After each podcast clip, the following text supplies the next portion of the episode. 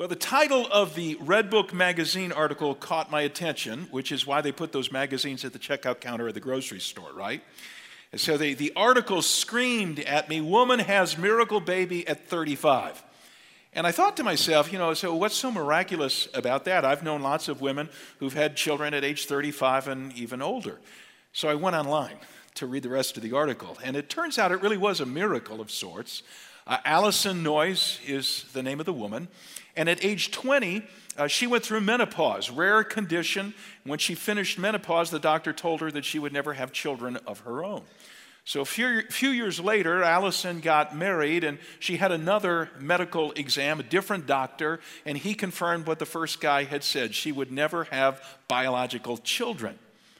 So Allison and her husband decided to just enjoy life as a couple. They traveled the world. They got involved in all sorts of outdoor sports activities. And while they were on a bike trip together, she started feeling fatigued and she noticed a growing lump in her stomach and she went to the doctor.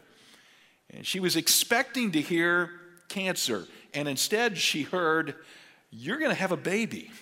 and it did. She did have a baby, a little, little baby girl named Sophie, born at six pounds, four ounces, a miracle birth.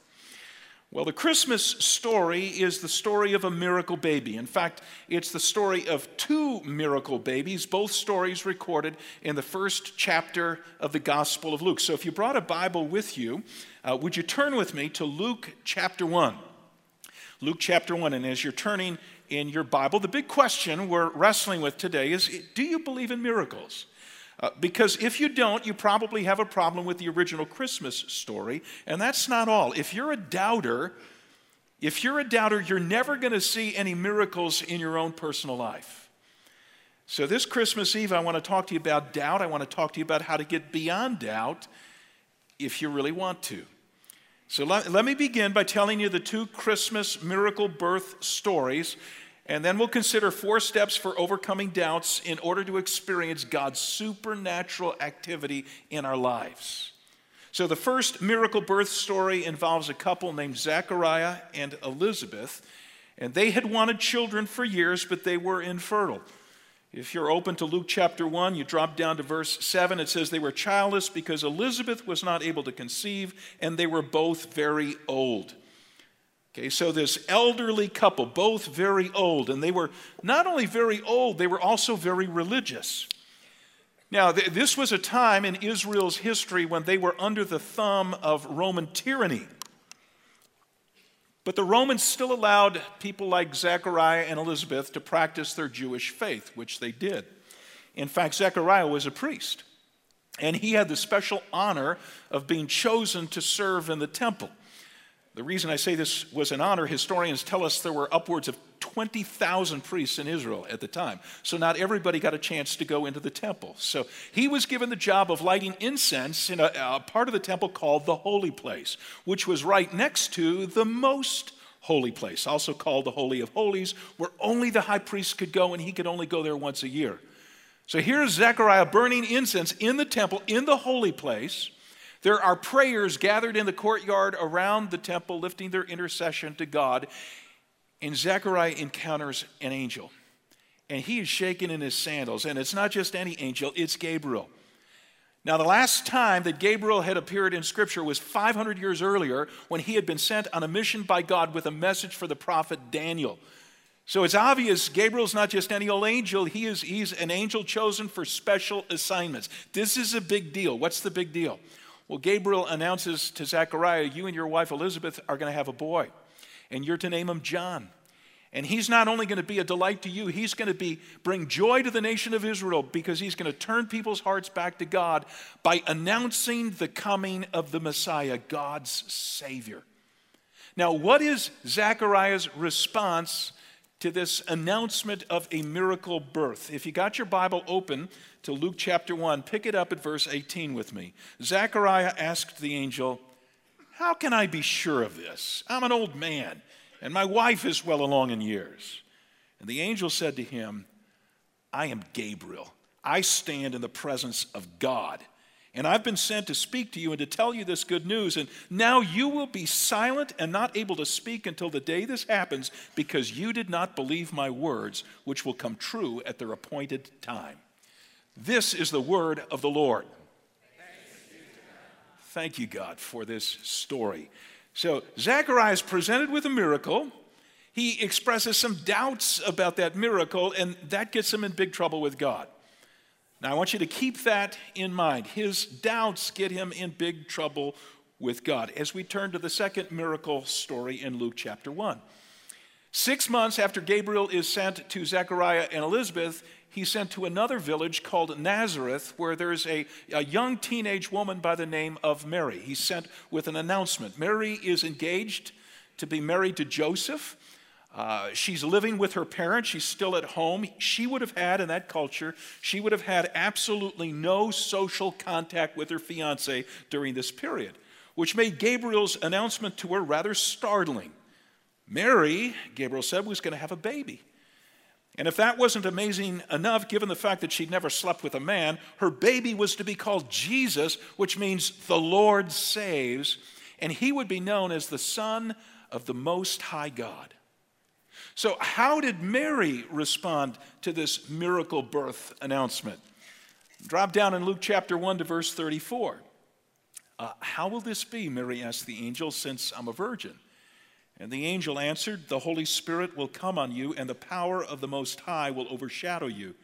So the Holy One to be born will be called the Son of God. Now, even Elizabeth, your relative, is going to have a child in her old age, and she who is said to be unable to conceive is in her sixth month for no word from God will ever fail.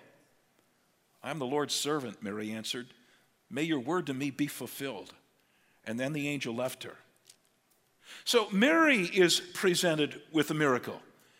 And she expresses what sounds to me initially like some, some doubts, and yet Gabriel's cool with it. He, he's cool with Mary's doubts. He patiently explains to her how it's all going to come about. Now, as you read these two stories side by side, it, you know, it's tempting to wonder so how come Zechariah has doubts and he gets zapped by Gabriel, and Mary has doubts and it's okay? She gets a patient explanation. Why the angel favoritism here? Is it because Zechariah was a grumpy old man and Mary was an attractive young woman? No. Obviously, Zechariah and Mary had different kinds of doubts. His were bad, hers were good. You know, Luke, who wrote this biography of Jesus, probably put Zechariah's story and Mary's story side by side so we would be led to conclude, you know, if you're going to have doubts about God and about miracles, you know, better not get hung up on those doubts like Zechariah did. Better process those doubts like Mary did. So here are four steps for pro- processing doubts that will enable us to get over those doubts and experience God's intervention in our lives. Step number one. This sounds so basic, but we got to start here. Step number one believe in God. Believe in God. Now, we live in a science driven culture that puts an emphasis on naturalism. Naturalism is the belief that there must be a natural explanation for everything we see. So there are no miracles because miracles would require supernatural intervention. So if you ever happen to see what looks like a miracle to you, it's not a miracle. Be assured it can be explained scientifically. Really. Because scientific naturalism, listen, scientific naturalism struggles with life's most basic question How did the universe get here in the first place? Okay, how did we get something out of nothing? Now, here, here's what naturalists told us for years. They said, well, you don't need an eternal God to get you something out of nothing. All you need is eternal matter. The universe itself is, is eternal. But then scientists discovered the Big Bang. And they concluded that the universe had a starting point, that the universe wasn't eternal. And so it raised the question again so, how did it get started? How did something come out of nothing? God. You watched the video testimony of a, a, literal rocket scientist earlier in our Christmas Eve service who came to the conclusion that, that God, God is the best explanation for what we see around us. And what, once we admit the existence of God, friends, anything's possible. I mean, if there, if there is a God who could create a universe out of nothing, then certainly this God could place a baby in the womb of a senior citizen named Elizabeth. If there's a God who can create a universe out of nothing, then certainly he could put a baby in the womb of a virgin teenager named Mary? See, a belief in God renders miracles entirely possible. And not just possible, but reasonable. Because why wouldn't a supernatural God occasionally dazzle and amaze us with divine interventions in our lives? Why wouldn't He? Sue, Sue and I were watching an old uh, black and white Christmas movie the other day. You ever seen Miracle on 34th Street? So you probably know the story of this little girl who's being raised by a single mom who's very rational. She's taught her daughter not to believe in Santa Claus. And then one day, the two of them, both daughter and mom, meet the real deal. They meet Santa Claus, they meet Kris Kringle. And there's, there's no denying it. And so, the message of the movie, and this is a message that, that's repeated several times in, in the movie, is that faith is believing in something even when reason tells you not to. Let me repeat that. Faith is believing in something even when reason says, oh, don't, don't go there. Are you kidding? I cringe every time I hear that. Faith is not incompatible with reason. Christianity promotes, friends, a reasonable faith. You know, the reason I believe in God is because I believe God is the best explanation for how we got something out of nothing. I think that's a reasonable explanation. You know, the reason I believe in the Bible is because I spent years in postgraduate study, biblical studies, studying the archaeological evidence, the historical evidence for the accuracy of the Bible's record. This is an amazingly accurate book, trustworthy, credible book. And, and, because I believe in the Bible, I believe what the Bible says about Jesus. Four biographies of Jesus in the New Testament, all based on eyewitness accounts. In fact, Luke, who wrote the gospel that we're looking at today, Luke says in the opening verses of his gospel, he says, I did a lot of research. I, I investigated all the evidence. I interviewed eyewitness uh, accounts. Luke is a medical doctor, a very bright man, educated man in his day, and what he gives us is trustworthy. So if you don't believe in God and you don't believe in the Bible and you don't believe in Jesus, I want to challenge you to stop hiding behind your uninformed bias and do some research. Now, a friend of mine named Lee Strobel, Lee did some research years ago. Lee, Lee, was the legal affairs editor for the Chicago Tribune at the time, a, really bright guy, a cynical reporter, an atheist whose wife became a Christ follower. So he set out to debunk her Christian faith, to save her from this cult called Christianity. And in the process of debunking her faith, he became a, a, follower of Jesus. He became convinced of the evidence. If you want to read his account, pick up any one of his books. He's got The Case for Christ, The Case for Faith, The Case for the Real Jesus. We carry some of these books in our bookshops across our four campuses. If you want to overcome doubts, if you want to see divine intervention in your life, you got to believe in God, which I think is a reasonable belief. N- number two, develop a spiritual life. Again, if you want to overcome doubts in your life and experience God's interventions, develop a spiritual life. Have you ever seen the movie Jurassic Park? Okay, the, the original, not the, uh, not the sequels. Uh, the story is about a media franchise that creates a theme park of cloned dinosaurs that come alive and then they escape, and I'll let you rent it on Netflix. But there's a moment in that movie when the world class paleontologist Alan Grant, who has devoted his entire life to the study of dinosaurs, suddenly comes face to face with one of these creatures. And he falls to the earth speechless. Why? Well, because it's one thing to be a dinosaur expert, digging up fossils and writing research papers, but it's another matter entirely to come face to face with an actual dinosaur. Friends, this is the way it is when it comes to experiencing God in our lives. It's one thing to be religious, to be Bible experts, to have a theoretical view of God, but it's an entirely mat- a different matter to encounter God on a daily basis. It's, a, it's an entirely uh, different matter to have a genuine spiritual life. Now, Zechariah, the old dude who had doubts about Gabriel's birth announcement, Zechariah was a religious professional. I mean, he was, he was a priest serving in the temple. If you're open still to Luke chapter 1, go to verse 6. It says this about Zechariah He was righteous in the sight of God, observing all the Lord's commands and decrees blamelessly. So Zechariah had this theoretical knowledge of God, but it wasn't a working knowledge of God. It wasn't an experiential knowledge of God. And so when Gabriel showed up, Zechariah's doubts kicked in. Is all this God stuff for real? So he's been going through the religious motions, but he's not sure this is true. And this really ticked off Gabriel, who says to him, Look at Gabriel's response in verse 19 the angel said, I am Gabriel. I stand in the presence of God, and I've been sent to speak to you and to tell you this good news. I stand in the presence of God. I stand in the presence, in other words, I represent this God, Zechariah, whom you believe in your head, but whom you're not experiencing in your daily life. If you want to see God show up in your life, there's got to be the development of a spiritual life. It's not enough just to believe that He exists. Now, around Christ Community Church, we specialize in helping people develop what we call a walk with God. Okay, a daily walk with God. And key to this is the Bible, is God's Word.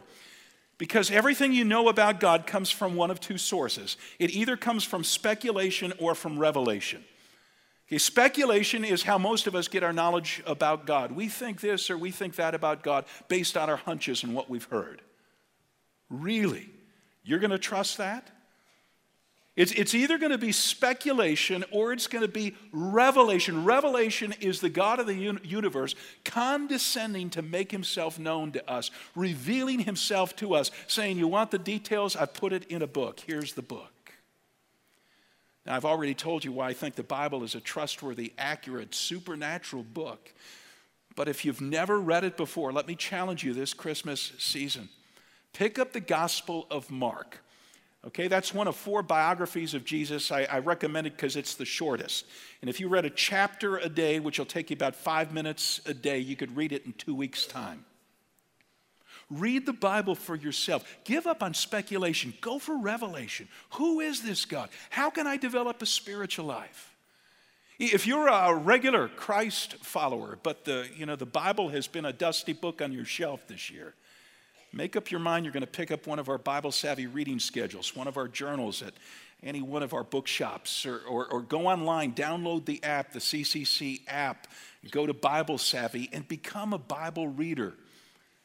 Develop a spiritual life. You know, develop a spiritual life by in the new year making a commitment that you're going to gather once a week with other believers and learn more about God. See, the more distant God is in your life, the less you expose yourself to God, the greater your doubts are going to be, and the less chance that you'll experience God on a daily basis. Divine interventions. Ever, ever heard the expression practical atheist? Some of us are practical atheists. An atheist you know, someone who doesn't believe in God. But a practical atheist says, Oh, I believe in God.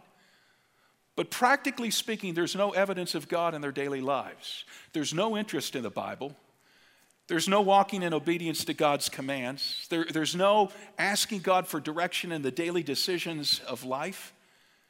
Okay, there's, there's no desire to gather with other people and lift God up and worship once, once a week. And so if I ask you, are you an atheist then? You might indignantly respond, no, I believe in God. But for all practical purposes, God is non existent in your life. Is it possible this Christmas you're a practical atheist because God's not going to show up? If you want to overcome doubts, if you want to see miracles, if you want to see divine interventions, it's going to take the development of a spiritual life. Third, take a risk. Take a risk. Uh, 400 years before Luke wrote his biography about Jesus, the prophet Malachi wrote the very last book of the Old Testament, and things were not going well for Israel, for God's Old Testament people at the time, and they were complaining that it was all God's fault. That God had stopped intervening in their lives, that God was no longer answering prayers. And so God responds to the people's accusations through the prophet Malachi. And here's what God says He says, I'll tell you what the problem is. The problem is your cold, calculating, selfish hearts. The problem is your lack of generosity. You know, I have told you to bring me your tithes and your offerings on a regular basis, and yet you refuse. Now, a little background here the biblical word tithe is a word that means 10%. And God's standard of generosity is that we bring the first, minimally, bring the first 10% of our income back to Him. And we say, God, this belongs to you. Do with it whatever you want. Meet the spiritual and physical needs of others with this gift. And the people weren't doing it and saying, No way are we going to give God our money. God, get your hand out of our pocket. And God said, Test me in this. So God responds through the prophet Malachi, not with a scold, he responds with a challenge, and the challenge is test me in this. The only place in the Bible, the entire Bible, where God says, Test me in this. And here's the test, God says. He says, Start being generous. Start bringing the full tithe to me to be distributed to meet the needs of others. And see if I don't open the floodgates of heaven and rain so much blessing down on you, you won't know what to do with it. What's God saying? He's saying, take a risk. Listen, friends, the reason that some of us wrestle with doubts about God and rarely see God do anything spectacular in our lives is that our hearts are unwilling to take a risk, whether it's a generosity risk with our money or some other step of faith. And this was the difference between Zechariah and Mary. You know, Gabriel announced a miracle birth to both. When he announces the miracle birth to Zechariah, here's Zechariah's response, verse 18 How can I be sure of this? Prove it. You know, Bible scholars say that this response mingled confusion with objection. Zechariah was not eager to cooperate with Gabriel. By contrast, listen to Mary's response. First words out of her mouth, verse 34. Mary says, Now, how will this be since I'm a virgin? This, this wasn't an objection, it was a request for more details. And after Gabriel gave Mary more details, drop down to verse 38. This is her final response. She says, Well, I'm the Lord's servant. May your word to me be fulfilled. Mary was ready to do whatever God asked her to do. And you think that was easy? It was an enormous risk. In ancient Israel, a young woman who betrayed her fiance and got pregnant by somebody else could be stoned to death.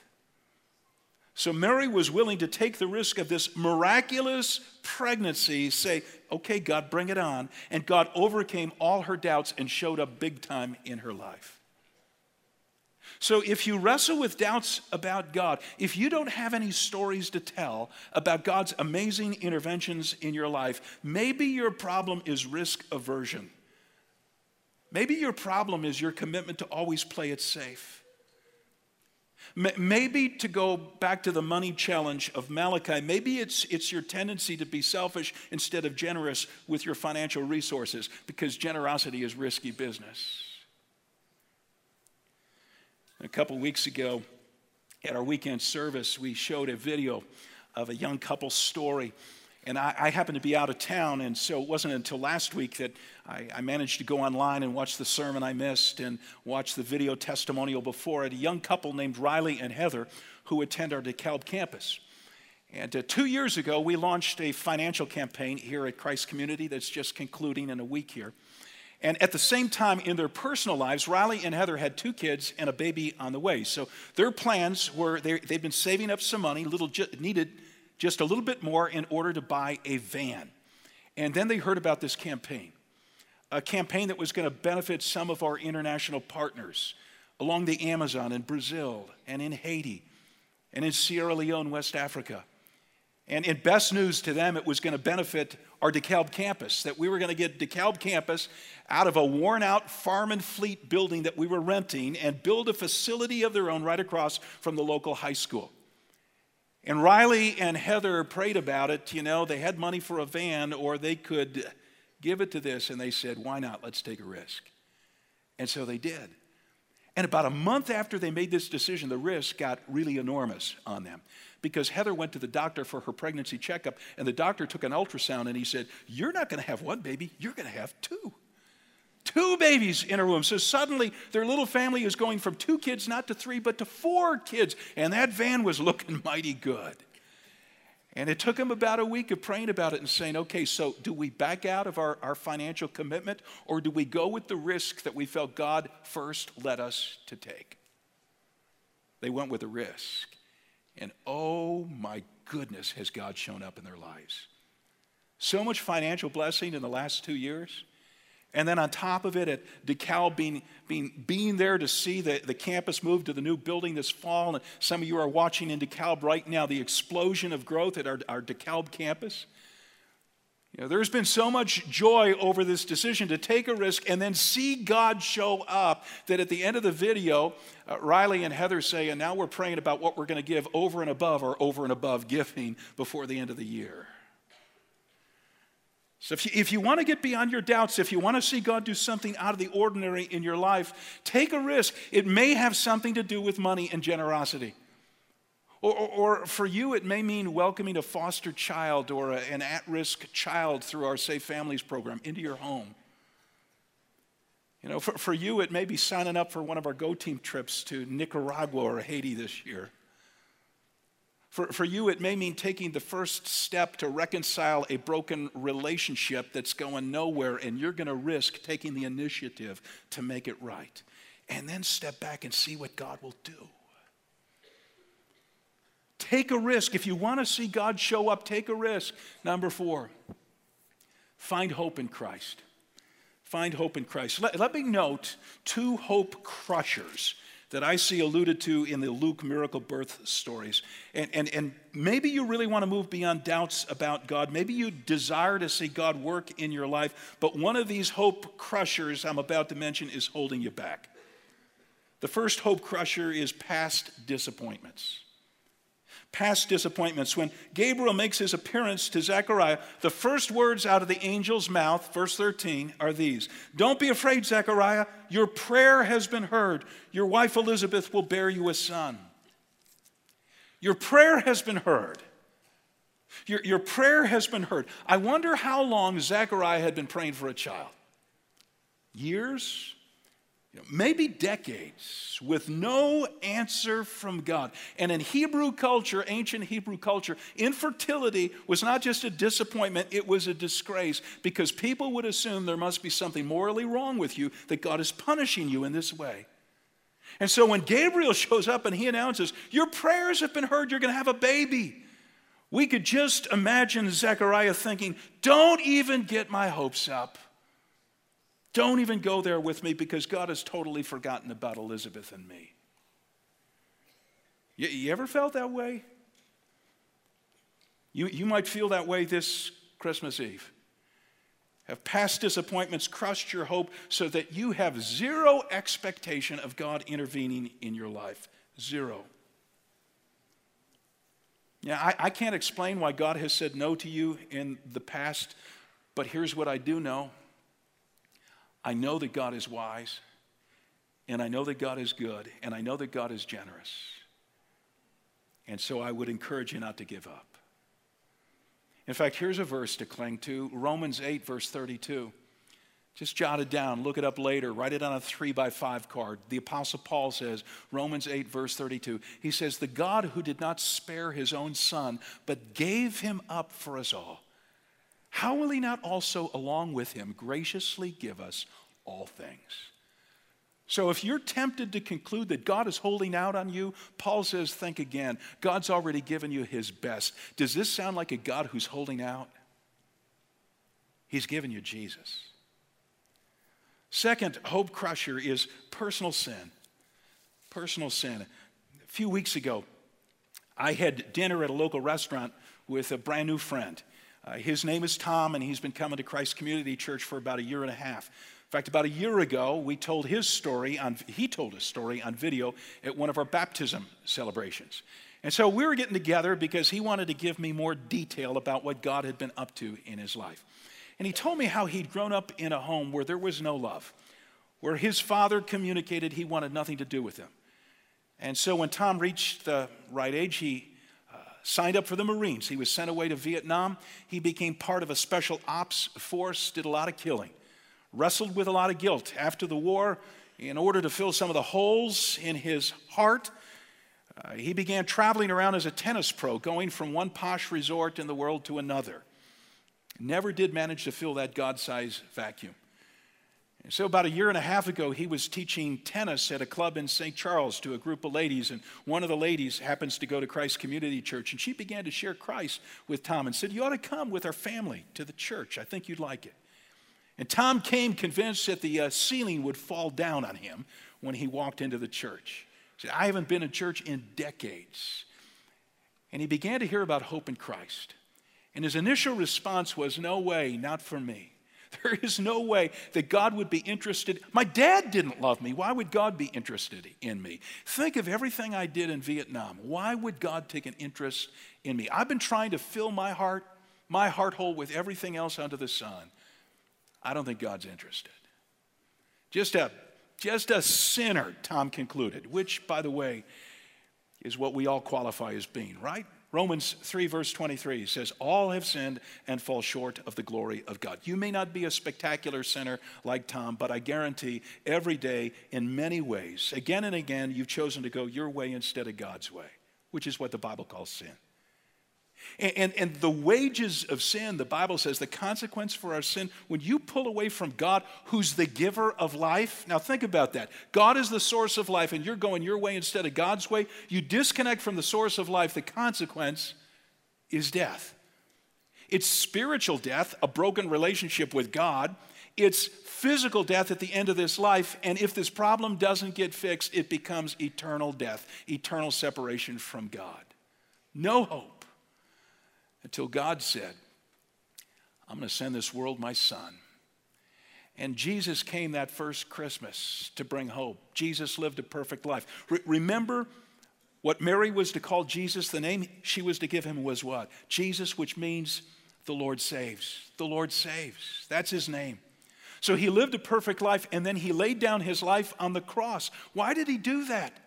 Well, because the penalty for our sins is death separation from God. So Jesus took the death our sins deserve so that he could offer us in exchange. He could offer us the gift of forgiveness and new life that begins the minute you surrender yourself to him. Have you ever surrendered to Jesus?